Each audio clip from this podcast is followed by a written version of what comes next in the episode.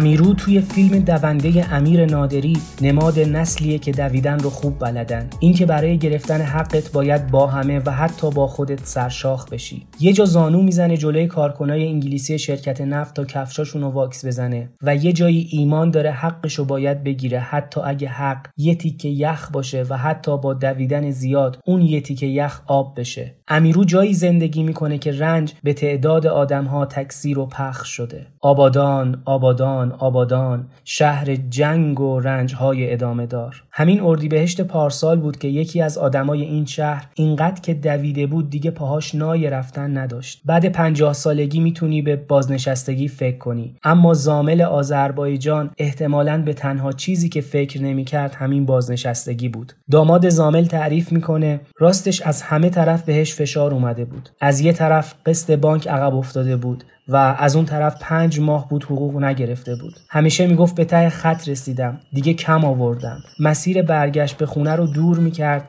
که از جلوی مغازه های محل رد نشه. نمی‌خواست با مغازه دارا چش تو چش بشه. به همه مغازه های محل از قصابی گرفته تا نونوایی و سوپرمارکت بدهکار بود. از همه طرف به پدر خانومم فشار اومده بود. از حد تحملش بیشتر شده بود این فشارا. این مرد همه عمرش کار کرده بود نوه هم داشت اما حتی یه آلونک چهل متری از خودش نداشت و چند روز قبل از اون اتفاق صابخونه با داد و هوار اجاره خونه رو طلب کرده بود. حتی یه جوون بیکار هم تو خونه داشت و خود همین عذاب کمی نیست. دیگه کمتر خونه می اومد. شب کار بود. چهار صبح می اومد تا یازده صبح می خوابید و بعد می‌زد بیرون. می‌گفت تا وقتی حقوق نگیرم نمی‌تونم بیام خونه. پیش طلبکاراش که میرم همه می‌پرسن خودش کجاست. شیش ماهه که ندیدیمش. الان که دارید این پادکست رو میشنوید اون شیش ماه شده یک سال و سه ماه و دیگه هیچ کسی نمی‌تونه دستهای پینه بسته و صورت خسته یه مرد کارگر رو ببینه. زامل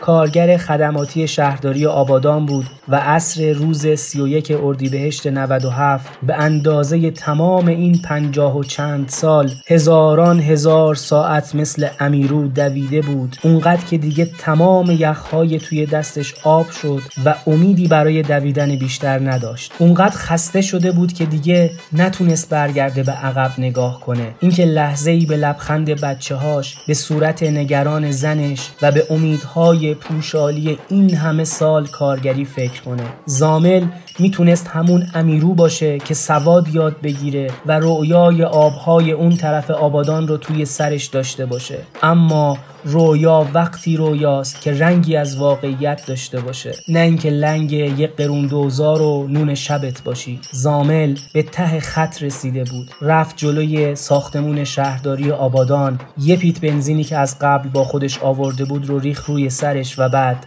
کبریت رو کشید و یه هفته بعد توی بیمارستان تمام رنج های زمینیش به انتها رسید.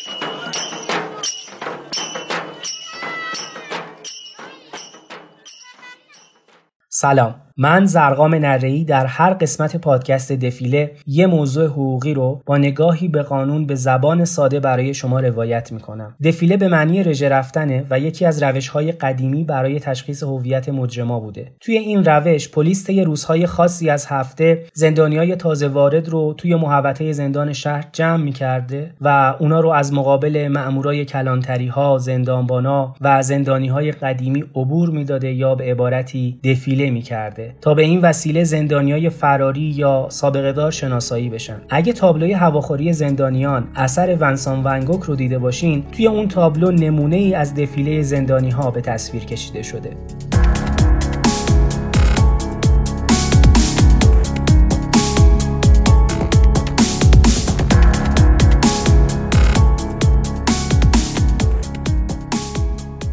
این چهارمین قسمت پادکست دفیله است که در اواخر شهریور ماه 1398 شمسی منتشر میشه.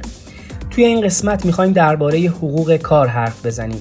توی حقوق کار با سزلی کارگر، کارفرما و دولت روبرویم. و هر کدوم از این سزل همیشه خودش رو محق می‌دونه. اما خب فکر می‌کنم همه سر این قضیه با هم توافق داریم که موضع کارگر همیشه ضعیفتر بوده. چه برگردیم به دوره‌ای که کارگر اسمش برده بود و معماری های عظیمی مثل اهرام سلاسه مصر رو روی تنش میکشیده و چه بعد از انقلاب صنعتی و جنبش های کارگری که از حمایت های قانونی برخوردار شد. ما به طور خلاصه توی چهارمین قسمت پادکست دفیله از این مسائل حرف می‌زنیم. بحث می‌کنیم که قرارداد کار با قرارداد پیمانکاری چه فرقی داره؟ و از یه سری کلیشه های اشتباهی که در مورد قانون کار وجود داره حرف می‌زنیم. در ادامه از قرارداد آزمایشی کار میگیم و اینکه قانون کار چه حمایت های حداقلی در مورد حقوق و دستمزد و مزایا از کارگر به عمل میاره آخر سر هم از شرایط خاتمه قرارداد کار و بیمه بیکاری میگیم و توضیح میدیم که اگه کارگری خواست شکایت کنه باید کجا و چطور طرح دعوا کنه. اول پادکست ماجرای خودسوزی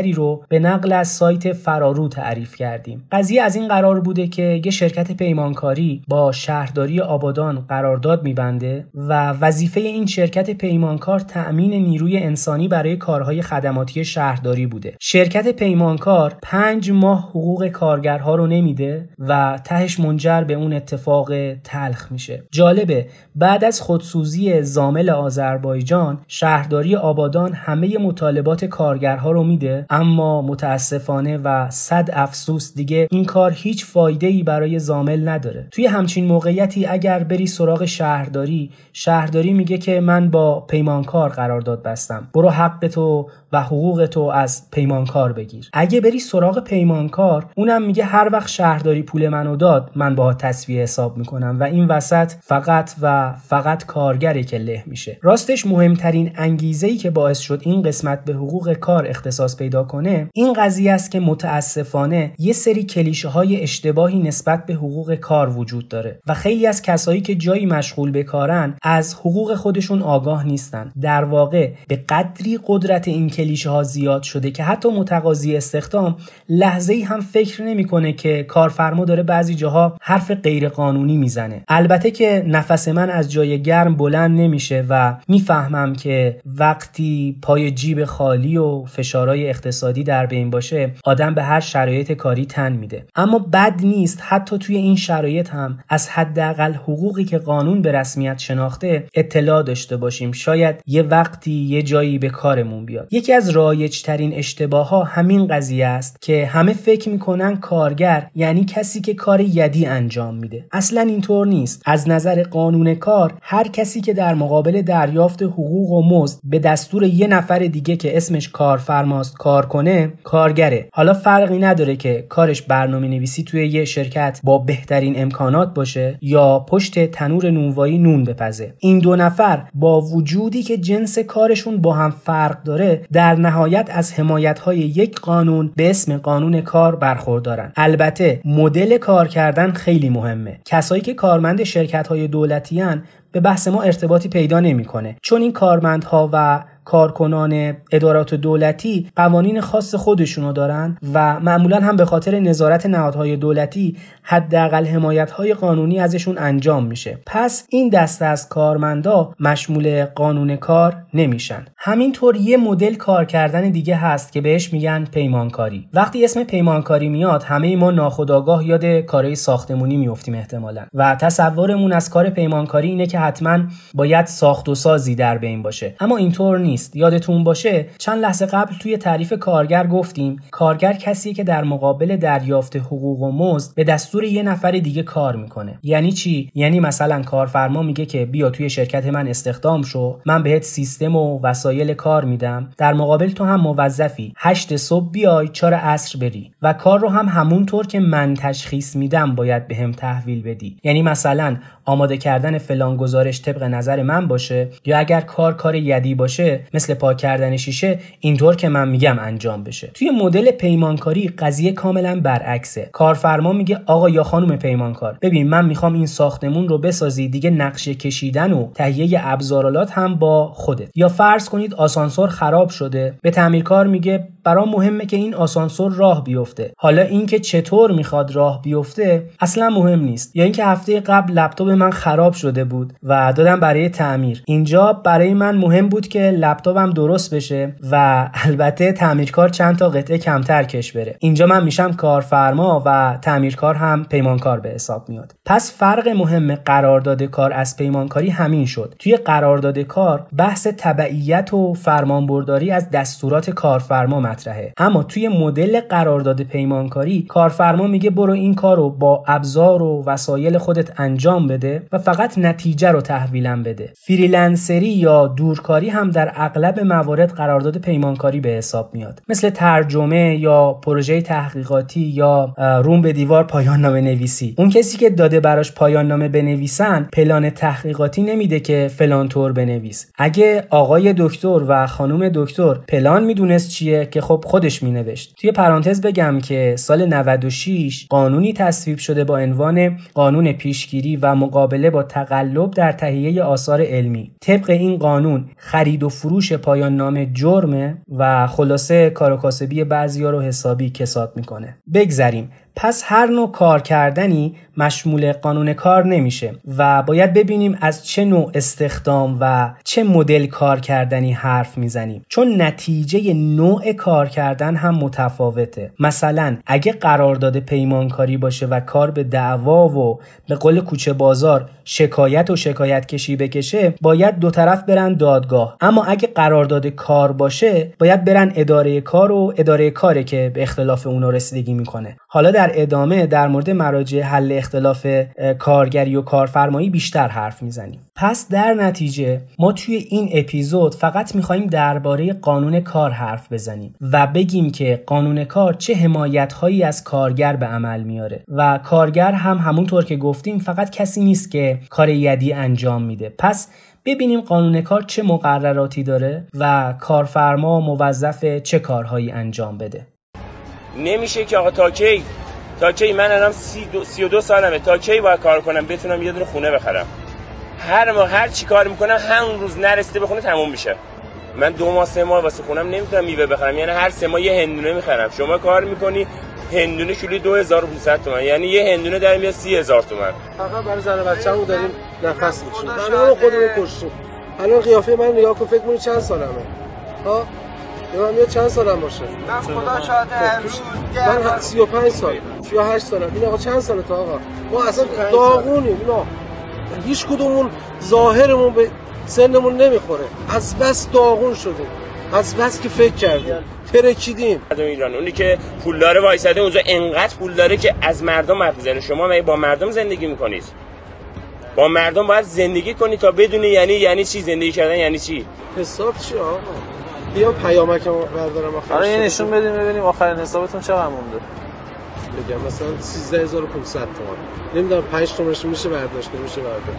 پوشک 27000 تومان شده 90000 یعنی شما باید دو روز سه روز بری کار کنی که یه دونه پوشک واسه بچت بخری. اینجا کارگر همون 6 سال 50000 تومان مونده. میگی 50000 تومان کمه؟ یه هو می‌کشن یارو فکر کنه 50 میلیون تومان پام بدن.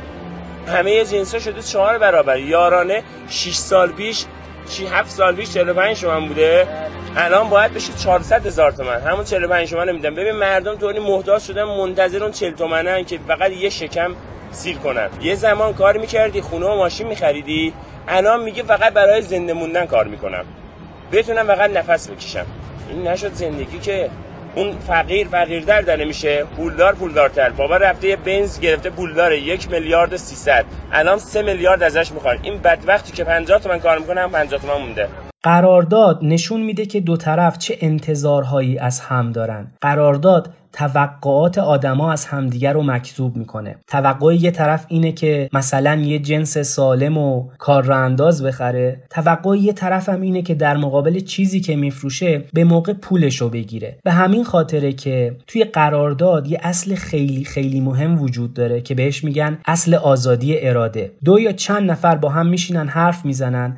تا به یه نتیجه مشترک برسن. حالا فرقی نمی‌کنه که این مذاکره برای خرید و فروش چند صد هزار بشکه نفت مثلا بین دولت ایران و هندوستان باشه یا مثلا مش حسن بخواد گاوشو بفروشه. اما همیشه اینطور نیست که دو طرف در یه موضع برابر و مساوی باشن. یه وقتایی یه نفر زورش بیشتر میچربه و از موضع قدرت میگه همینی که من میگم خواستی بسم الله نخواستی هم الودا قراردادهای کار نمونه همچین مذاکراتی هن. شاید همه ما این موقعیت رو تجربه کردیم به نوعی که یه جایی رفتیم برای کار. البته اگه خیلی خوش شانس بوده باشیم کارفرما یه قراردادی بهمون داده و ما فقط در همین حد تونستیم توی قرارداد دست ببریم که نام و نام خانوادگی و آدرسمون رو بنویسیم. به همین خاطر به این نوع قراردادها و از جمله قراردادهای کار حقوقدانا میگن قراردادهای الحاقی یا تحمیلی. یعنی یه طرف از قبل قرارداد رو می نویسه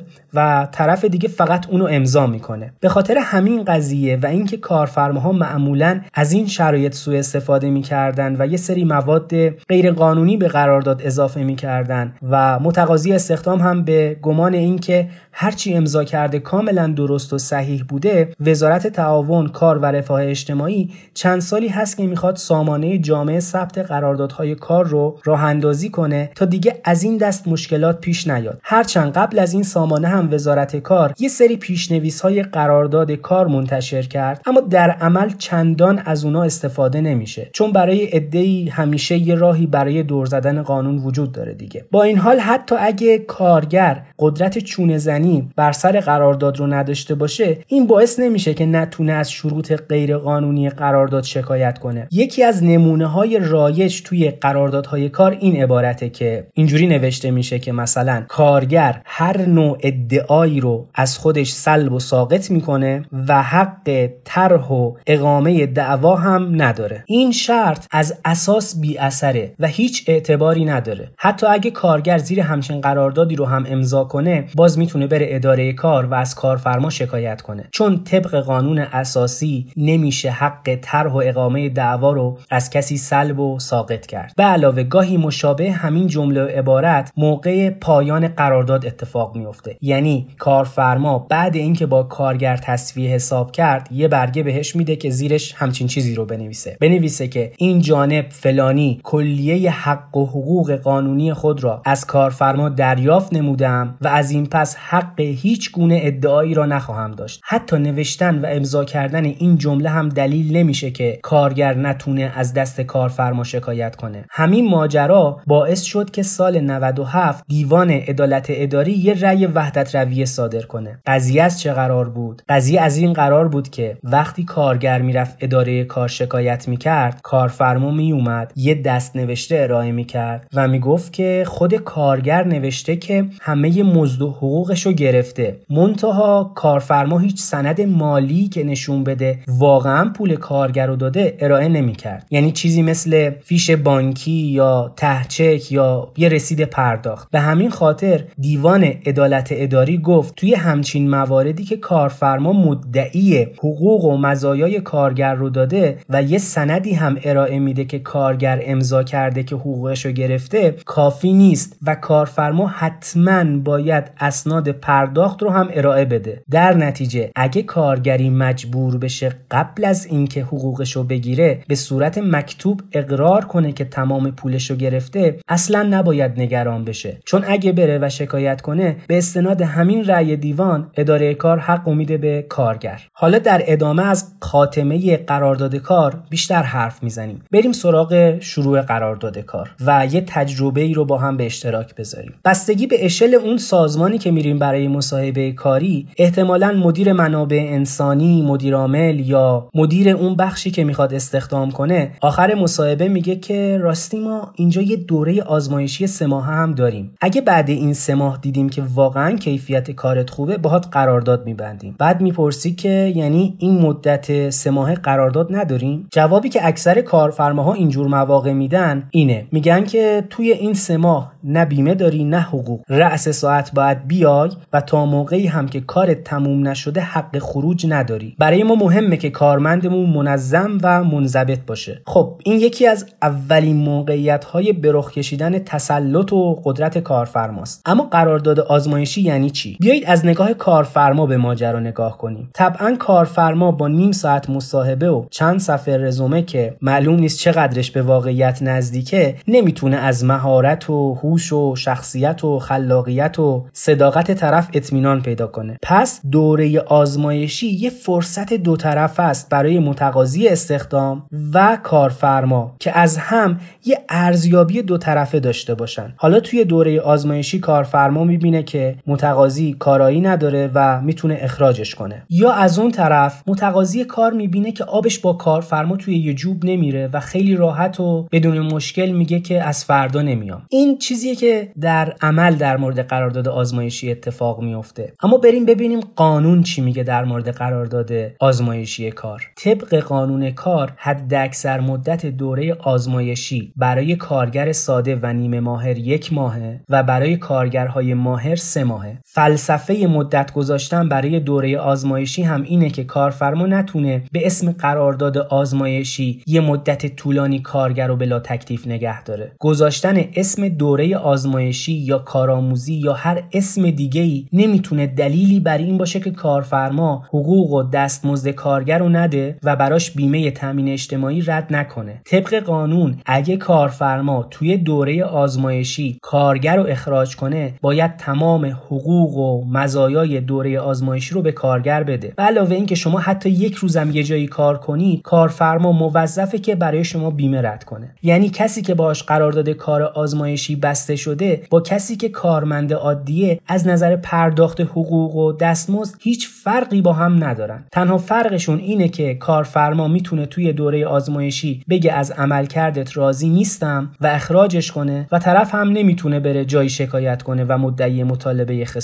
بشه. پس به طور خلاصه هر کار کردنی یه مزد و دستمزدی داره و نمیشه به اسم قرارداد آزمایشی کار یا کارآموزی حقوق کارگر رو نداد. مدت قرارداد آزمایشی برای کارگر ساده یک ماهه و برای کارگر ماهر سه ماه. اگه کارفرما قبل به پایان رسیدن دوره آزمایشی قرارداد رو فسخ کنه موظف پول کل دوره آزمایشی رو بده. مثلا قرارداد آزمایشی سه ماهه بوده و همون ماه میگه از عملکردت راضی نیستم. اینجا کارفرما باید حقوق سه ماه رو بده. اما اگه کارگر راضی نباشه و بخواد قبل به پایان رسیدن قرارداد آزمایشی بیاد بیرون به نسبت همون مدتی که بوده حقوق می‌گیره. در واقع همین گرفتن حقوق یکی از مهمترین انگیزه ها و شاید تنها انگیزه خیلی ها برای کار کردنه. آدما به خاطر همون اسمس واریز حقوق آخر ماهه که صبح کله سحر خوابالود می‌زنن بیرون و شب خسته و نزار می‌رسن خونه. خیلی جاها فرصتی برای چونه زدن برای حقوق وجود نداره و مخصوصا توی بحرانهای اقتصادی شخصی و اجتماعی آدما فقط دنبال یک کاری که حداقل دستمزدی داشته باشه. قانون به خاطر همین مسئله و اینکه کارفرما از وضعیت اضطراری کارگر سوء استفاده نکنه یه سری حداقل هایی رو تعیین کرده. مثل ساعت کاری مرخصی بیمه مزایا هزینه مسکن خاروبار بن و از این جور موارد. یکی از مهمترین حداقل ها حداقل حقوق و دستمزده که آخر هر سال نماینده های دولت کارفرماها و کارگرا توی شورای عالی کار دور هم جمع میشن و حداقل دستمزد سال بعد رو تعیین می‌کنن. با توجه به تورم سرسام‌آوری که پارسال داشتیم و البته که همچنان هم ادامه داره متاسفانه سال قبل جلسات شورای عالی کار چندین بار تجدید شد و در نهایت طبق بخشنامه 27 اسفند 97 شورای عالی کار حداقل دستمزد روزانه برای سال 98 حدود 50 هزار تومنه حق مسکن 100 هزار تومنه و خاروبار 190 هزار تومن. که با جمع اینا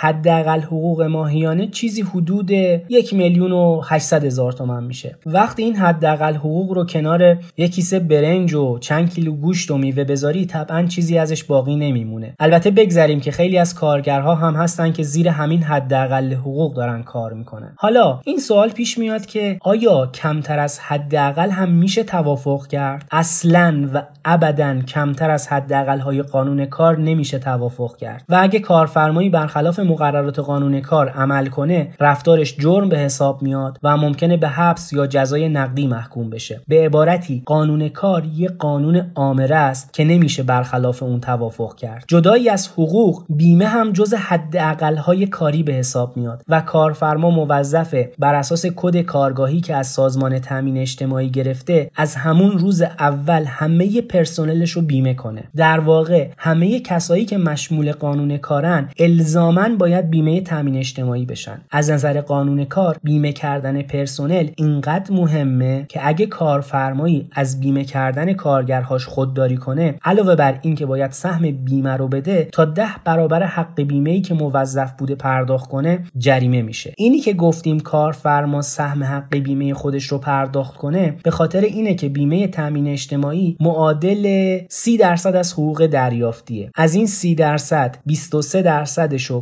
کارفرما بده و 7 درصد مابقی رو کارگر. حالا اگه همون حداقل حقوق سال 98 رو یعنی یک میلیون و 800 هزار تومن رو در نظر بگیریم سهم کارگر برای پرداخت حق بیمه چیزی حدود 120 هزار تومنه و سهم کارفرما هم 420 هزار تومن میشه. البته بگذریم که خیلی از کارفرماها به خاطر اینکه سهم حق بیمه کمتری بدن حقوق واقعی پرسنل رو اعلام نمی‌کنن. و به اسم حداقل دستمزد سهم تامین اجتماعی رو میدن. هرچند این وسط خود کارگر هم ضرر می‌کنه. چون با همین حداقل بیمه های پرداختی به نسبت حقوق بازنشستگیش هم کمتر میشه. با توجه به اهمیتی که پرداخت حق بیمه تامین اجتماعی داره توصیه می‌کنم هر ماه پرداخت حق بیمه رو یا از طریق کد دستوری ستاره چهار مربع سعی کردم لحنم تبلیغاتی مجری های تلویزیونی نشه. آره خلاصه. یا از طریق ستاره چهار مربع یا با مراجعه به سایت سوابق بیمه تامین اجتماعی چک کنید تا مطمئن شید کارفرما حق بیمهتون رو به موقع پرداخت می‌کنه. چون بخش مهمش پرداخت کردنه و بخش دیگهش میزان بیمه ای که رد میشه و اینکه به موقع رد شده باشه. در هر حال سعی کنید حتما سوابق حق بیمهتون رو چک کنید که در آینده با مشکلی مواجه نشید. بعد از بحث‌های فراوان ما به حداقل مزد روزانه 505627 ریال برای دستمزد سال 1398 رسیدیم. تسریع به سایر سطوح مزدی 13 درصد رشد دستمزد به اضافه عدد ثابتی که روزانه 8705 تومان تعیین شده است. و امیدواریم که با این تصمیم شرایط مطلوبی رو ما در جامعه کارگری و همکارفرمای کشور در سال 98 شاهد باشیم. بدون تردید ما در سایر عناوین مربوط به دستمزد هم در جلسه بحث و گفتگو کردیم. در مورد حق مسکن خاربار حق اولاد و سایر مزایای مندرج در نظام دستمزد کارگری کشور هم بحث و گفتگو کردیم. در اون زمینه ها هم افزایش های لازم رو دادیم.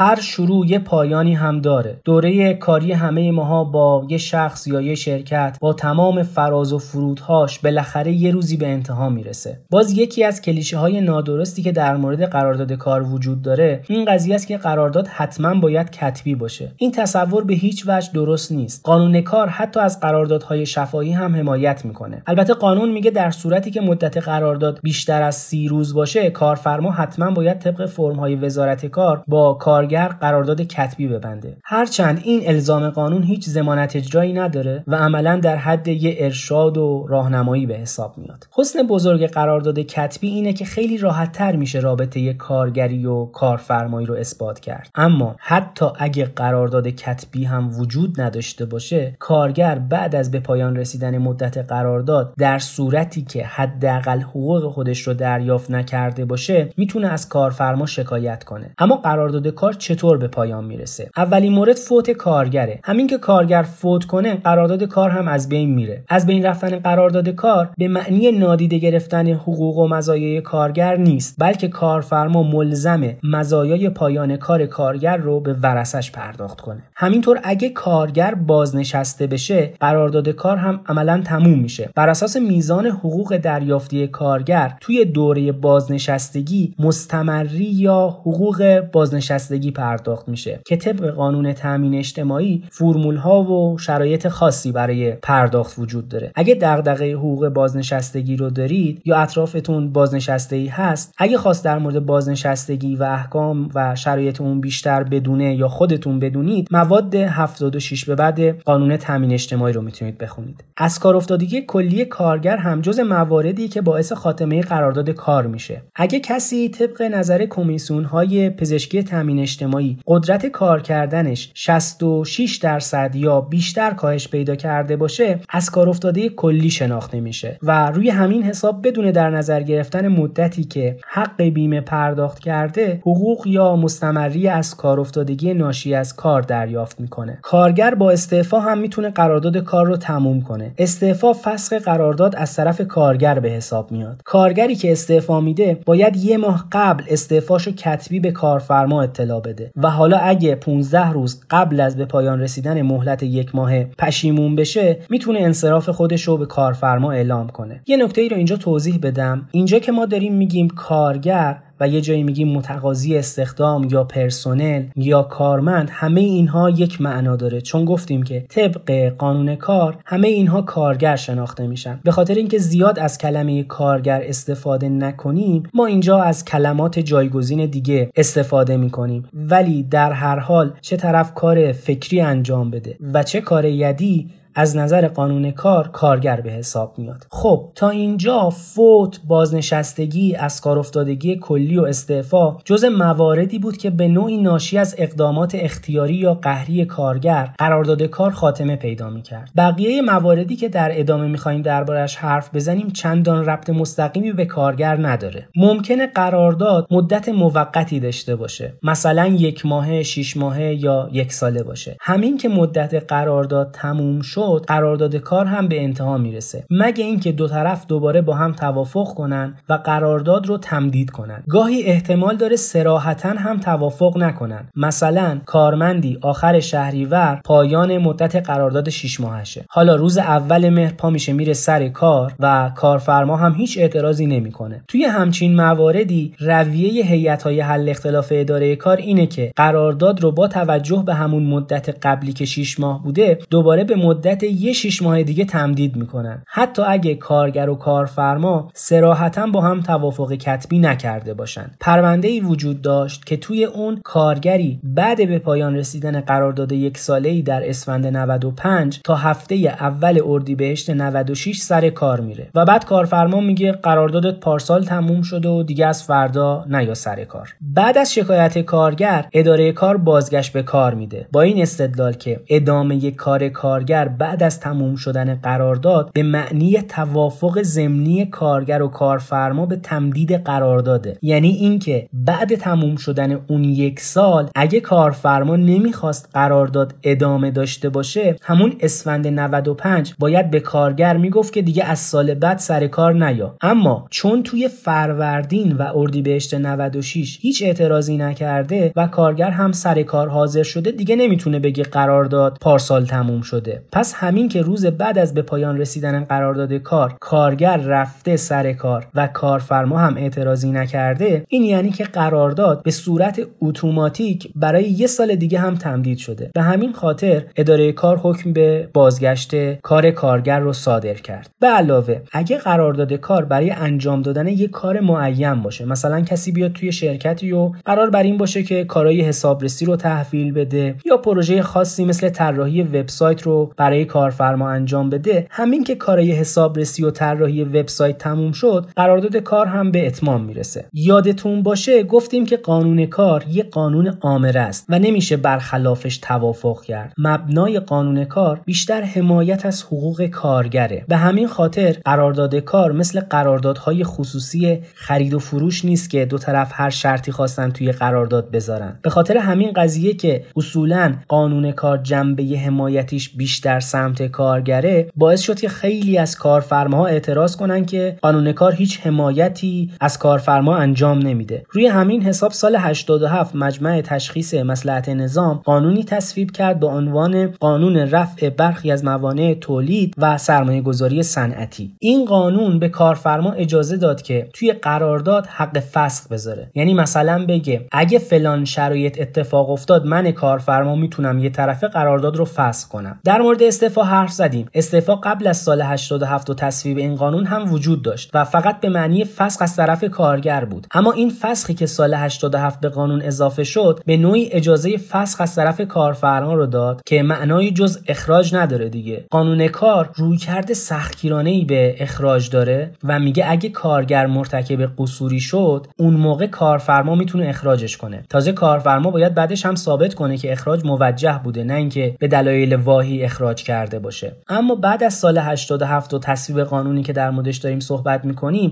همین که کارفرما توی قرارداد کار بنویسه که تحت یه شرایطی می‌تونه قرارداد رو فسخ کنه کفایت می‌کنه و بعدش خیلی راحت و بی دردسر می‌تونه کارگر رو اخراج کنه. خب معلومه که پیش بینی همچین شرطی توی قرارداد کار می‌تونه از لحاظ روانی امنیت شغلی رو خیلی بیاره پایین و از طرفی هم یه اهرام فشار مهم برای کارفرما به حساب میاد. با این حال اگه توی قرارداد برای کارفرما حق فسخ پیش بینی نشده باشه دوباره میشه مثل همون شرایط قبل از سال 87 و فقط و فقط در صورت قصور کارگره که کارفرما بعد از اثبات موجه بودن اخراج می‌تونه کارگر رو اخراج کنه. اما مورد آخری که باعث خاتمه این قرارداد میشه کاهش تولید و تغییر ساختار توی شرایط اقتصادی و اجتماعی و سیاسیه. این مورد فقط شامل واحدهای صنعتی میشه که از وزارت صنایع و معادن یا مابقی مراجع پروانه بهره برداری دارن. پس هر کارفرمایی به صرف اینکه کاهش تولید و تغییرات ساختاری اتفاق افتاده نمی‌تونه کارگر رو اخراج کنه. تازه در مورد کارفرماهایی هم که این بند شاملشون میشه یعنی کسایی که پروانه بهره برداری دارن باید طبق قانون تنظیم بخشی از مقررات تسهیل و نوسازی صنایع کشور یه شرایطی رعایت بشه. نه اینکه کارفرما همین که تولیدش کم بشه. به این بهانه کارگرها رو تعدیل یا اخراج کنه. معمولا یکی از دلایلی که کارفرماها کارمندها یا پرسنلشون رو اخراج می‌کنن موقعی که کارگر غیبت می‌کنه. حالا فرق غیبت و ترک کار خودش محل بحثه. به همین خاطر بین کارشناسای اداره کار و مراجع حل اختلاف یه اختلاف نظر وجود داشت که غیبت با ترک کار چه فرقی داره. سال 90 وزارت کار یه بخشنامه ای صادر کرد با عنوان دستورالعمل شماره 17 روابط کار. و توی اون توضیح داد که اگه قصد و نیت کارگر از اینکه سر کار نیاد این بوده که دیگه کلا سر کار نیاد اینجا ترک کار به حساب میاد. اما اگه قصدش واقعا این نبوده و خواسته بعدا دوباره برگرده سر کار اینجا غیبت محسوب میشه. پس طبق این بخشنامه برای اینکه ببینیم که غیبت یا ترک کار بعد سراغ قصد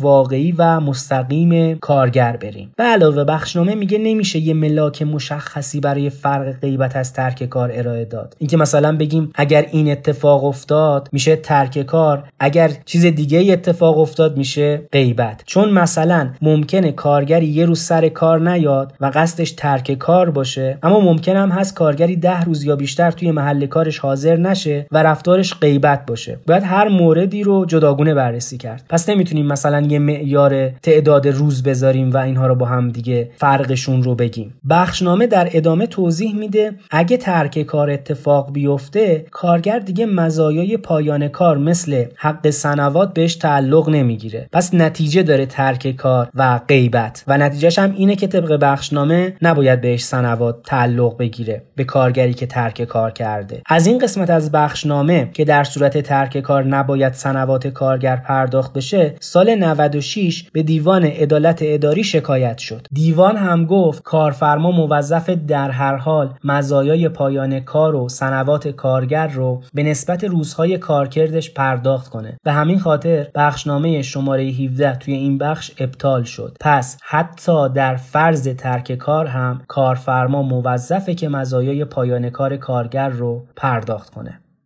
ما درسته که قانون کار موقت رو داریم ولی واقعیت هم اینه که اکثرا تفسیر میشه این قانون توسط تعداد زیادی از کارفرماهای ما. و استفاده ناصحیح در واقع می شود از این ماده. ببینید بیش از یعنی تحقیقات ما نشون میده بیش از 90 درصد قراردادهای کارگری ما موقت هستش. قراردادهای موقت کار در کارگاه هایی که جنبه استمرار داره نباید باشه.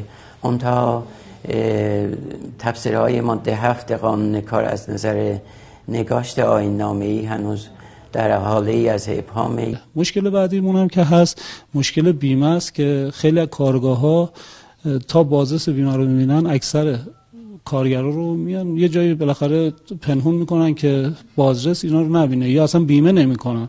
وقتی هم که بخوای بری اطلاع بدی که اینا ما رو بیمه نمی‌کنن کارفرما میگه خوش اومدی. خیلی راحت اینا رو بیرون میندازه. ما کارگاه های زیرزمینی داریم اصطلاحا در همین مرکز تهران که کارگر از کمترین حقوق حقی خود محرومه. نه بیمش کردن ارزم خدمت شما نه حداقل پای حقوق مقرر و مصوب در قانون را بهش پرداخت می‌کنن. تو حوزه دادرسی کار هم طبق ماده 87 آین دادرسی کار کارگران باید مدارکی ارائه کنن که بتونن اثبات کنن در جای کار می‌کنن. ولی به محض اینکه این اتفاقا میفته اولا قرارداد سفید امضا هست هفته گرفته شده خیلی جا قرارداد نیست و نمی‌توانن به هیئت های تشخیص و اختلاف یا مراجع کار به اندازه کفایت مدارکی ارائه کنم. بنابراین حق حقوقشون به ویژه سوابقشون از بین میره. موقعی که میرید شما جای کارخونه یا حالا کارگاهی می‌خوای کار کنی کارفرما اولین کاری که می‌کنه قرارداد سفید امضا میاره. که اگه امضا کنی بستگی داره که شما رو یک ماه بخواد دو ماه بخواد یا هر مدتی که خودش دلش بخواد توش تاریخ می‌زنه. اگر هم امضا نکنی که ایشون میگه خوش اومدی. خیلی راحت شما رو بیرون میندازه. واقعیت هم اینه که حتی قانونگذار علا رقم این که اومده سفی... قراردادهای سفید امضا رو جرم تلقی کرده.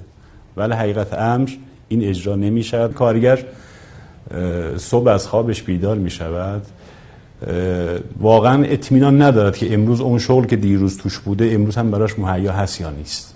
تموم شدن دوره کاری همیشه اینطور نیست که دو طرف روی هم و ببوسن و برای هم آرزوی موفقیت کنن. یکی از های فشار بعد از تموم شدن قرارداد کار چک و سفته که همون روز اول کارفرما از کارگر گرفته. واقعیت اینه که توی قانون کار و توی هیچ دستورالعمل و بخشنامه ای به کارفرما اجازه داده نشده که از کارگر چک و سفته بگیره. توی قراردادهای پیمانکاری که قبلا در موردشون حرف زدیم قضیه فرق می‌کنه که از پیمانکار چک و سفته گرفته میشه یا تضمین بانکی گرفته میشه. چون توی قراردادهای پیمانکاری تعهد پیمانکار تعهد به نتیجه است و ممکن از اقدام پیمانکار آسیب و ضرری به کارفرما برسه. به همین خاطر معمولا زمانت هایی مثل زمانت حسن انجام کار یا حسن انجام تعهدات از پیمانکار گرفته میشه. اما توی قراردادهای مشمول قانون کار اصلا همچین چیزی مطرح نیست.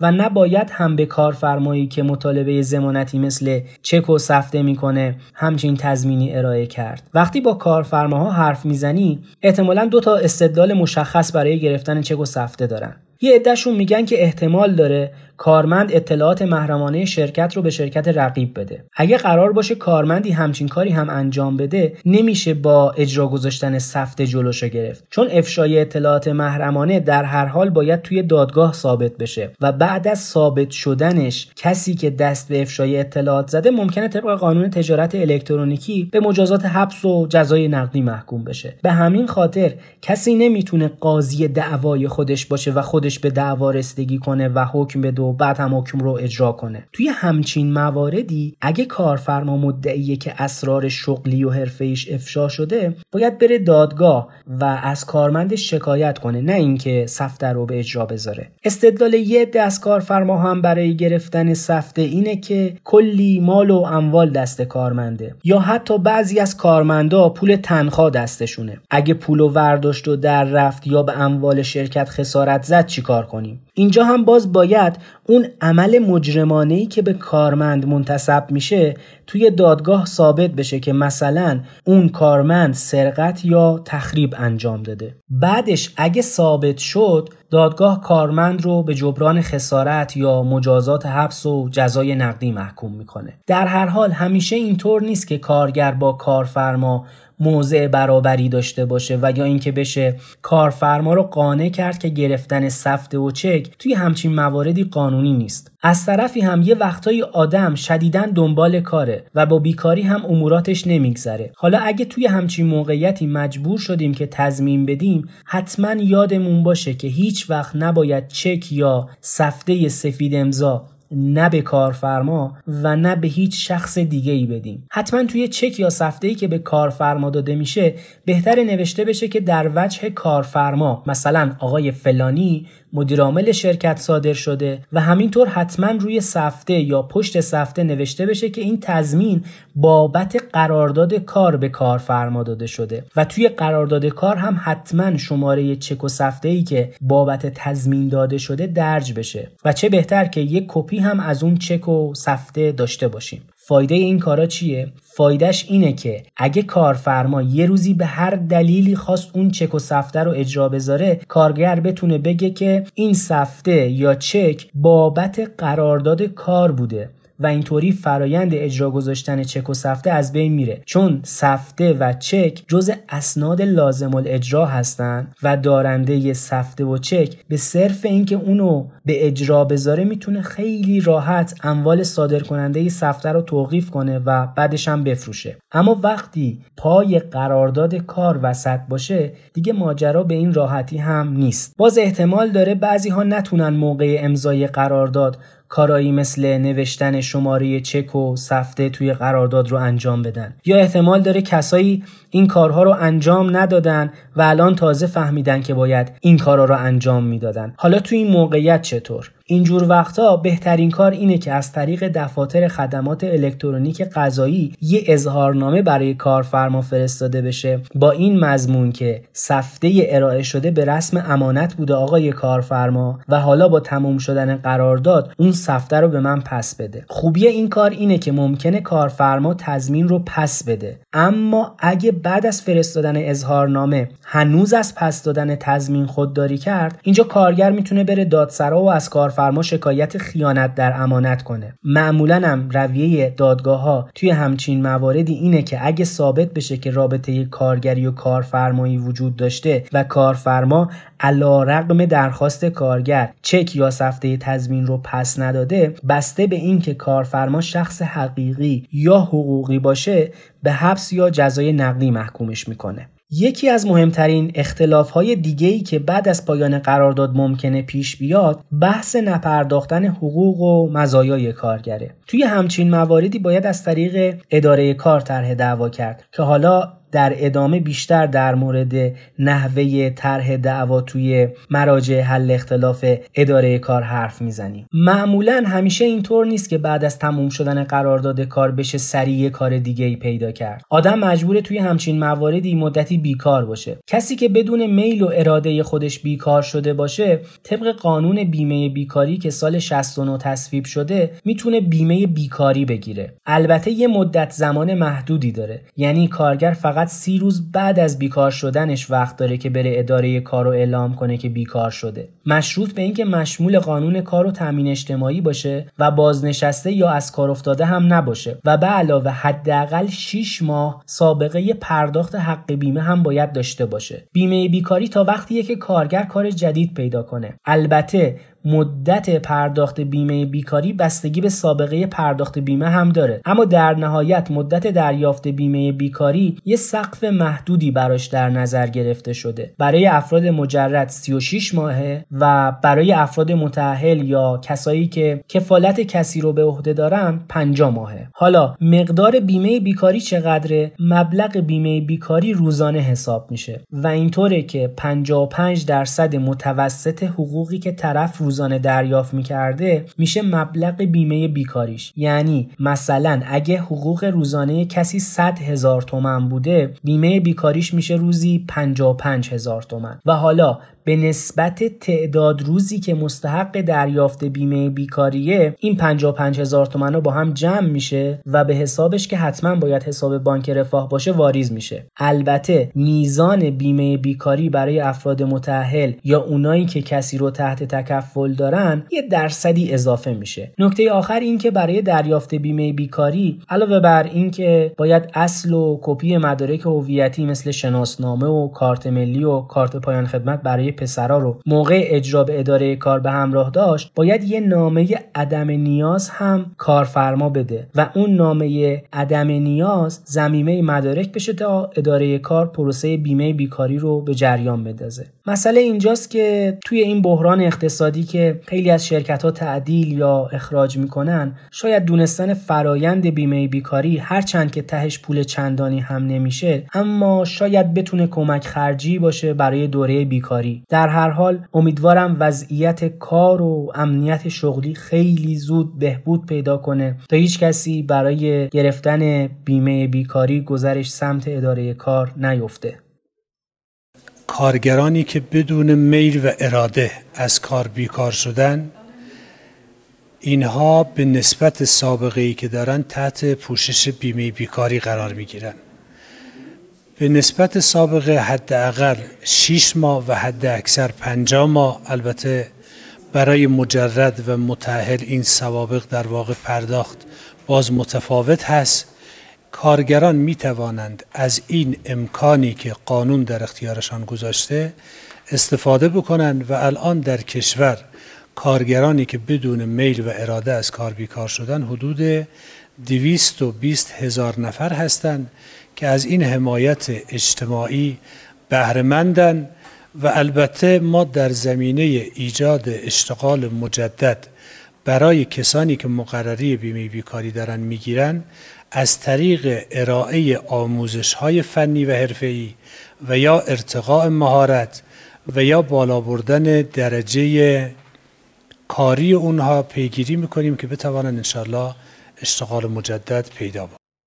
کلا یه سر هر رابطه اختلافه حالا فرقی نداره رابطه عاطفی باشه یا کاری توی رابطه کاری اگه طبق تعاریفی که گفتیم مشمول قانون کار باشه مرجعی که صلاحیت رسیدگی به اختلافهای کارگری و کارفرمایی داره اداره کاره. مثلا توی تهران با توجه به اینکه توی کدوم منطقه داشتی کار می‌کردی هیئت حل اختلافش فرق می‌کنه. یا به عبارتی اداره کار اون منطقه فرق می‌کنه. اگه کسی محل کارش سمت عباس آباد که طبق نقشه شهرداری منطقه هفت به حساب میاد باشه اداره کارش میشه اداره کار شمال شرق که آدرسش توی خیابون سمیه است. طبق قانون کار دو مرجع حل اختلاف وجود داره. یکی هیئت تشخیص که مرحله اول رسیدگیه و دومی هیئت حل اختلاف که به عنوان مرجع تجدید نظر به حساب میاد. همونطور که توضیح دادیم توی هر استان به نسبت وسعتش ممکنه چند تا هیئت تشخیص و یا حل اختلاف وجود داشته باشه. این مراجع به اختلافهای کارگر و کارفرما چه در زمان قرارداد و چه بعد از تموم شدن قرارداد رسیدگی می‌کنن. اختلافهای بین کارگر و کارفرما هم خیلی چیزا می‌تونه باشه. مثل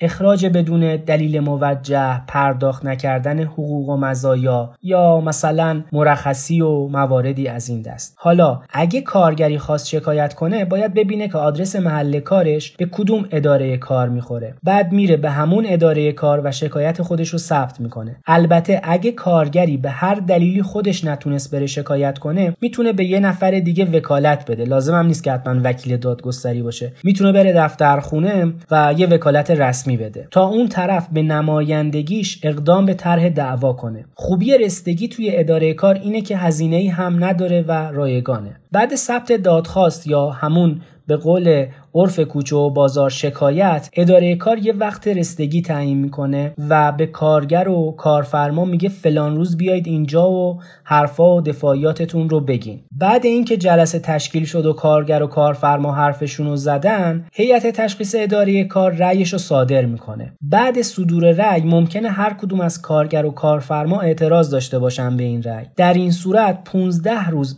بعد از ابلاغ رأی فرصت دارن که از این رأی به هیئت حل اختلاف که مرجع تجدید نظره شکایت کنن رأیی که هیئت تجدید نظر صادر می‌کنه قطعیه. البته باز اگه هر کدوم از کارفرما و کارگر به این رأی هم اعتراض داشته باشن یعنی به هیئت تجدید نظر می‌تونن برن دیوان عدالت اداری و از اون طریق هم دوباره شکایت کنن. که پروسه شکایت از طریق دیوان عدالت اداری کمی طولانی تره حالا اگه رأی قطعی به نفع کارگر صادر شد و کارفرما اونو اجرا نکرد کارگر باید بره اجرای احکام دادگاه و با اون رأیی که اداره کار صادر کرده تقاضای صدور اجرایی کنه. اجرایی به کارفرما ابلاغ میشه. مثلا اگه رأی مبنی بر بازگشت به کار کارگر باشه کارفرما ده روز وقت داره تا اونو اجرا کنه و کارگر رو مشغول به کار کنه. اگه رأی در مورد پرداخت حقوق و دستمزد و مزایای کارگر باشه به کارفرما یه ماه فرصت داده میشه که طلب کارگر رو بده. اگه نداد کارگر می‌تونه اموال کارفرما رو توقیف کنه و به نسبت طلبش از اون اموال برداره. جدا از صلاحیتی که اداره کار برای رسیدگی به اختلافات کارگر و کارفرما داره ممکنه جنس و نوع اختلاف از موارد قانونکاری نباشه. در این صورت دادگاه حقوقی یا کیفری باید به اختلافشون رسیدگی کنه. مثل چی؟ مثلا موقع کار حادثه ای برای کارگر اتفاق بیفته.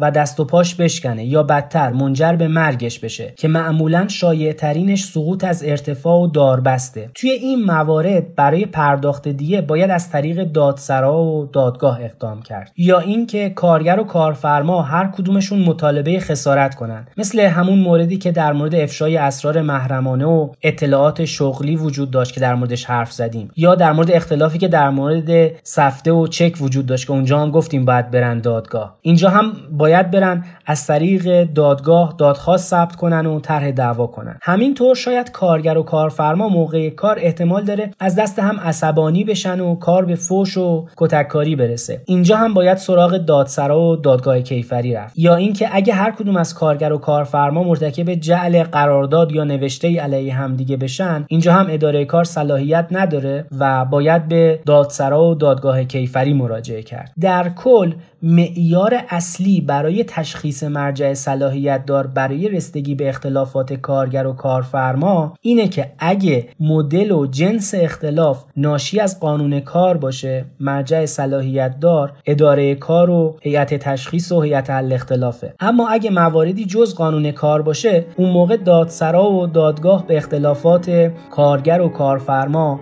رسیدگی می‌کنه.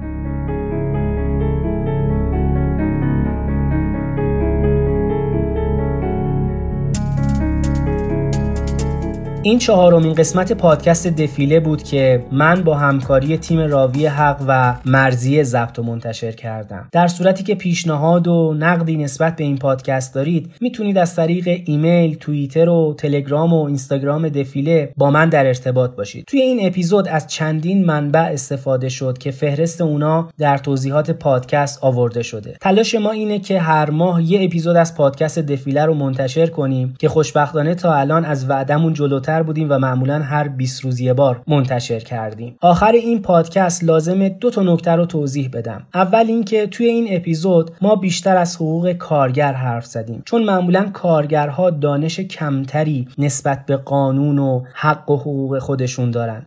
اما این به این معنی نیست که قانون کار حقوقی برای کارفرما شناسایی نکرده باشه. ما از حمایت های قانونی کارفرما صحبت نکردیم به این خاطر که معمولا کارفرماها در کنارشون مشاورهای حقوقی و حسابداری وجود داره و امکان بهرهمندی از دانش و تخصص اونا رو دارن در حالی که کارگرها در بیشتر مواقع از چنین چیزی محرومن. نکته دوم این که قانون کار و قانون تامین اجتماعی بخشنامه ها و دستورالعمل های زیادی داره و مقررات و قوانین کار فقط محدود به مواردی که توی این اپیزود توضیح دادیم نمیشه. هدف ما توی این قسمت این بود که یه سری نکات اساسی و مهم و البته کاربردی قانون کار رو بگیم. همین که با الفبای حقوق کار آشنا بشیم و بدونیم که قرارداد کاری قرارداد یه طرفه به نفع کارفرمانی است. حالا بعد این تلنگر هر کسی با توجه به کار و شغلی که داره اگه سوالی براش پیش اومد می‌تونه سراغ مشاوره حقوقی بره یا یه جاهایی هم با چند تا سرچ ساده گوگل اطلاعات و جزئیات بیشتری پیدا کنه. در پایان این اپیزود رو تقدیم می‌کنیم به همه کارگرهای زحمتکشی که توی این شرایط سخت اقتصادی با کمترین حقوق مشغول به کارن. به ویژه تقدیم می‌کنیم به زامل آذربایجان که دیگه در بین ما نیست و تمام کارگرهای شهرداری که با چهره آفتاب سوخته و دستهای پینه بسته و با کمترین حقوق و دستمزد کار می‌کنن. تا شهری که داریم توش زندگی می‌کنیم